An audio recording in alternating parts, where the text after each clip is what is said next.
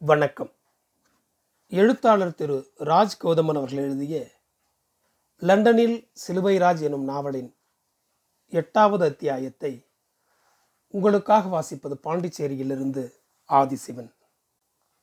London தெருக்களில் சாக்கடை ஓடாது. மழை பெய்து முடிந்ததும் தெருவெல்லாம் ஒரே வெள்ளக்காடாக மாறாது. தெருவோரங்களில் பத்தடிக்கு ஒரு குப்பை தொட்டி இருக்கும் துர்நாற்றம் அடிக்காது. யாரும் கண்ட கண்ட இடங்களில் எச்சில் துப்புவதில்லை காற்றில் தூசு இருக்காது. பஸ் கார் ஓடிய பிறகு ரோட்டில் புழுதி பறக்காது. தெருவில் நாய் மாடு ஆடு போன்றவை தெரியாது. சுத்தமோ சுத்தம்.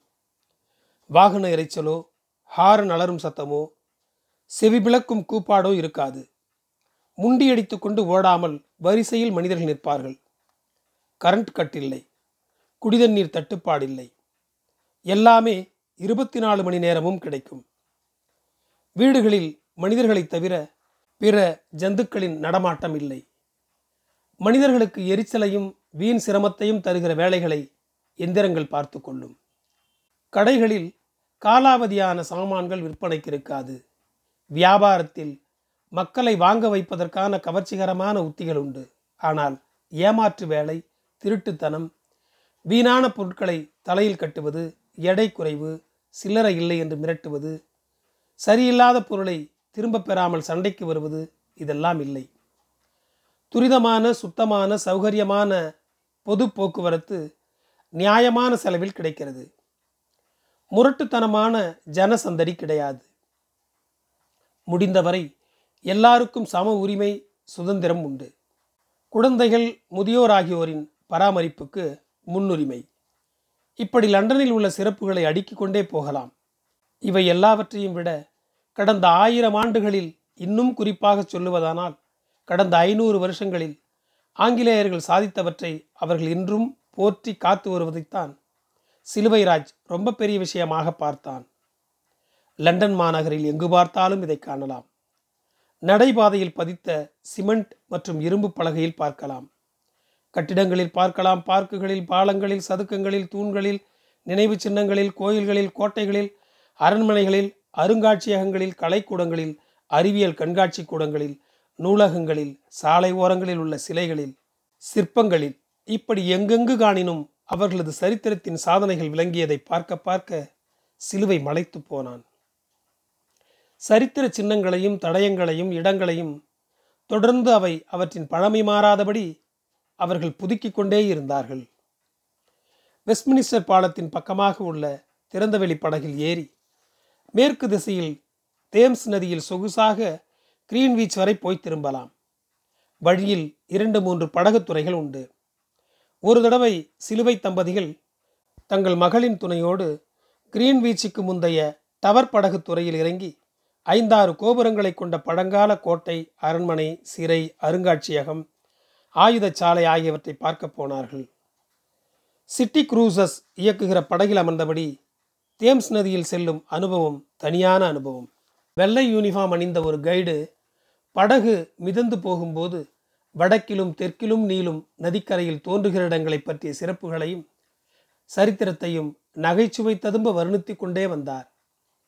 பிரிட்டிஷ் ஏர்வேஸ் பராமரிக்கும் லண்டனை Tate Modern Shakespeare Globe HMS Belfast அப்புறம் லண்டன் டவர் கொஞ்ச தூரத்தில் சென்ட் பால்ஸ் கதீட்ரல் டோம் கூட தெளிவாக தெரிந்தது. லண்டன் டவரை சென்று அடைவதற்குள் நடந்து மட்டும் போவதற்கான மில்லீனியம் பாலம். லண்டன் பாலம் ரயில் போகும் பாலம் வரும் பாலம் இறுதியாக டவர் பாலம் என்று ஏராளமான பாலங்களை பார்க்கலாம். வெஸ்ட்மினிஸ்டர் வாட்டர்லூ டவர் படகு துறைகளை கடந்து கிரீன்விச் துறையை அடைந்து மீண்டும் லண்டன் டவர் துறையில் சிலுவை தம்பதிகளும் அவர்களுடைய மகளும் இறங்கினார்கள். படகை விட்டு துறையில் இறங்கும் இடத்தில் இவ்வளவு நேரமாக ஜோக்கடித்து கொண்டே வருணனை சொல்லி வந்தவர் சார்பாக ஒருவன் ஒரு பாத்திரத்தை ஏந்தி நின்றான். சன்மானமாக நாணயம் போடலாம் போடாமலும் போகலாம். அந்த வர்ணனையாளன் உற்சாகம் பொங்க நகைச்சுவையாக பேசியதற்காக சிலுவை பத்து பைசா நாணயத்தை போட்டான். பத்து பைசா நம்ம ஊர் எட்டு ரூபாய்க்கு சமம் என்பதை சிலுவை ஏற்கனவே மனக்கணக்கு போட்டு பார்த்திருந்தான். சிலுவையின் தொந்தரவு தாங்காமல் மீதி நாட்களில் செலவழிப்பதற்காக அவன் சம்சாரம் முழு ஐம்பது பவுண்டு தாளை அவனுக்கு கொடுத்திருந்ததால் இப்போதெல்லாம் சிலுவையிடம் சில்லறை புழங்கியது. தேம்ஸ் நதி ஓரமாக ஐந்தாறு குண்டு கோபுரங்களை கொண்டிருந்த அந்த டவரின் வரலாறு அயர்லாந்து வேல்ஸ் ஸ்காட்லாந்து இங்கிலாந்து ஆகிய தனித்தனி தேசங்களில் ராஜா ராணி இளவரசர் இளவரசி வீரர்கள் ஆகியவர்களின் வரலாறுகளை கொண்டு உருவானது. இப்போது எழுதப்பட்டுள்ள டவர் கட்டிடங்கள் பத்தொன்பதாம் நூற்றாண்டின் இறுதியில் தீ விபத்தில் அழிந்து போன பழைய கோட்டை கொத்தலங்களின் மாடலின் நவீன பொறியியல் அறிவாற்றலில் கட்டப்பட்டதாக சொன்னார்கள். உள்ளே போனால் ஒரு டவரில் கண்காட்சி ஒரு டவரில் பழைய அரசர்களின் அறை ஆயுதங்களின் கண்காட்சி ராஜாராணிகள் அணிந்த சிலுவைகள் வைக்கப்பட்ட தங்க கிரீடங்கள் செங்கோல்கள் உருண்டைகள் ஆகியவற்றின் அணிவகுப்பு.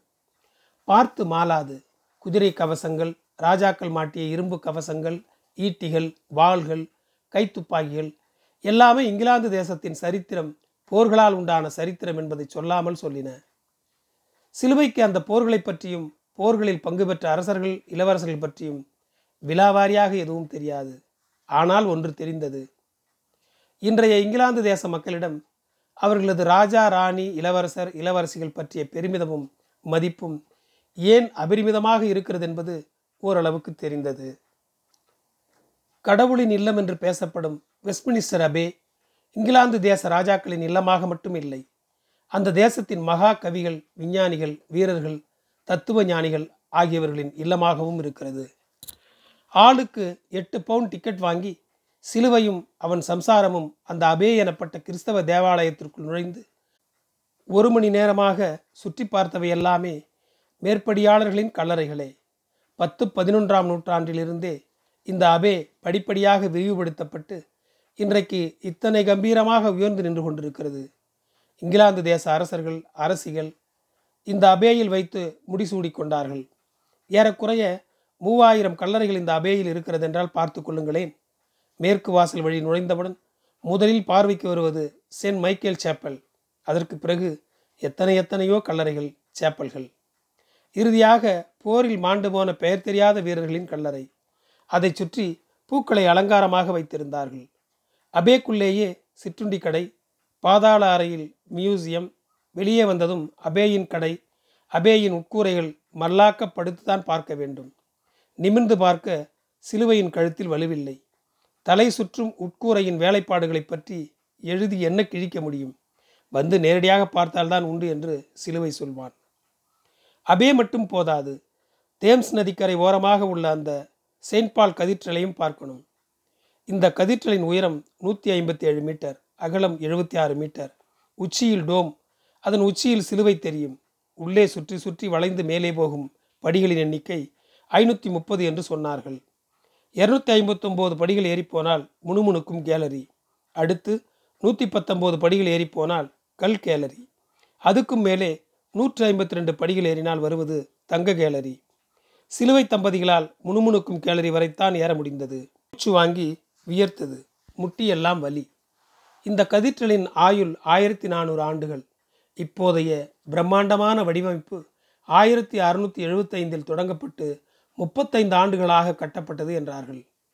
வெஸ்ட்மினிஸ்டர் அபே மாதிரி இது கல்லறைகள் சேப்பல்களின் கூடாரமாக இல்லாவிட்டாலும் இங்கும் கல்லறைகள் இல்லாமல் இல்லை. தேம்ஸ் நதி கரையில் இருந்த அந்த டவரின் ஒரு பகுதி சிறைக்கூடமாக இருந்தது. சின்ன சின்ன அறைகளுக்குள் ஏராளமான போர்க்கைதிகளை அடைத்திருந்தார்களாம். அவற்றுக்குள் அத்தனை கைதிகளும் எப்படித்தான் உயிர் வாழ்ந்தார்களோ சுவர்களில் தங்கள் எண்களை கைதிகள் கிறுக்கியிருந்ததை அப்படியே பாதுகாத்து வைத்துள்ளார்கள். சித்திரவதைக்கும் குறைச்சல் இல்லை. ஒரு மனிதனை மூன்றாக மடித்து உட்கார வைத்து மேலிருந்து அப்படியே அழுத்தி ஒடிக்கிற கருவிகள் கூட காட்சிக்கு வைக்கப்பட்டிருந்தன. பக்கத்தில் ஆங்கிலேயர்கள் இப்படிப்பட்ட நாளாந்தரமான சித்திரவதைகளை மேற்கொள்ளுவதில்லை என்ற வாசகமும் வைக்கப்பட்டிருந்தது. சிலுவைக்கு வேடிக்கையாக இருந்தது.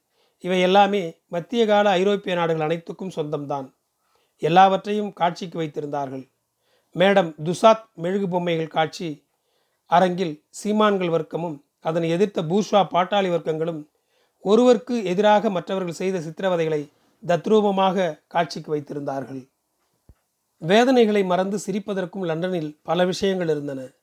மேடம் துசாத் என்ற பிரெஞ்சு பெண்மணி பிரெஞ்சு புரட்சி நடந்த காலத்தில் கில்லட்டின் எந்திரத்தால் வெட்டி குவிக்கப்பட்ட சீமான்களின் முகங்களை மெழுகால் தத்ரூபமாக வெடித்து வைத்தாலாம் நெருக்கடி தாங்க முடியாமல் பிரான்சிலிருந்து லண்டனுக்கு வந்து நிஜமான ஆட்களுடைய மெழுகு பொம்மைகளை செய்து வைத்த வழக்கத்தை அவளது சந்ததியர்கள் தொடர்ந்து கண்காட்சியாக நடத்த ஆரம்பித்து இன்றைக்கு உலக புகழ்பெற்ற இடமாக அதை மாற்றிவிட்டார்களாம்.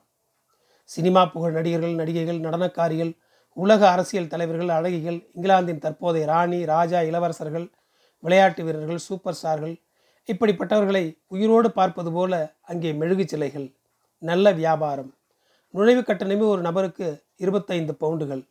எண்பதால் பெருக்கினால் நம் நாட்டு ரூபாய் எவ்வளவு என்று தெரியும். அப்படியிருந்தும் அந்த பொம்மை கண்காட்சி கூடத்தில் டூரிஸ்ட் வெள்ளம் அலை மோதும். எது பொம்மை எது நிஜமான நபர் என்ற குழப்பத்தில் சிலுவை தம்பதிகள் முதலில் துக்குமுக்காடி போனார்கள். மகளும் கூட வந்திருந்ததால் சமாளிக்க முடிந்தது. சிலுவையும் அவன் மனைவியும் அங்கிருந்த பிரபலங்களின் நகல்கள் பக்கம் நின்று சிரித்த முகங்களோடு புகைப்படம் எடுத்து கொண்டார்கள்.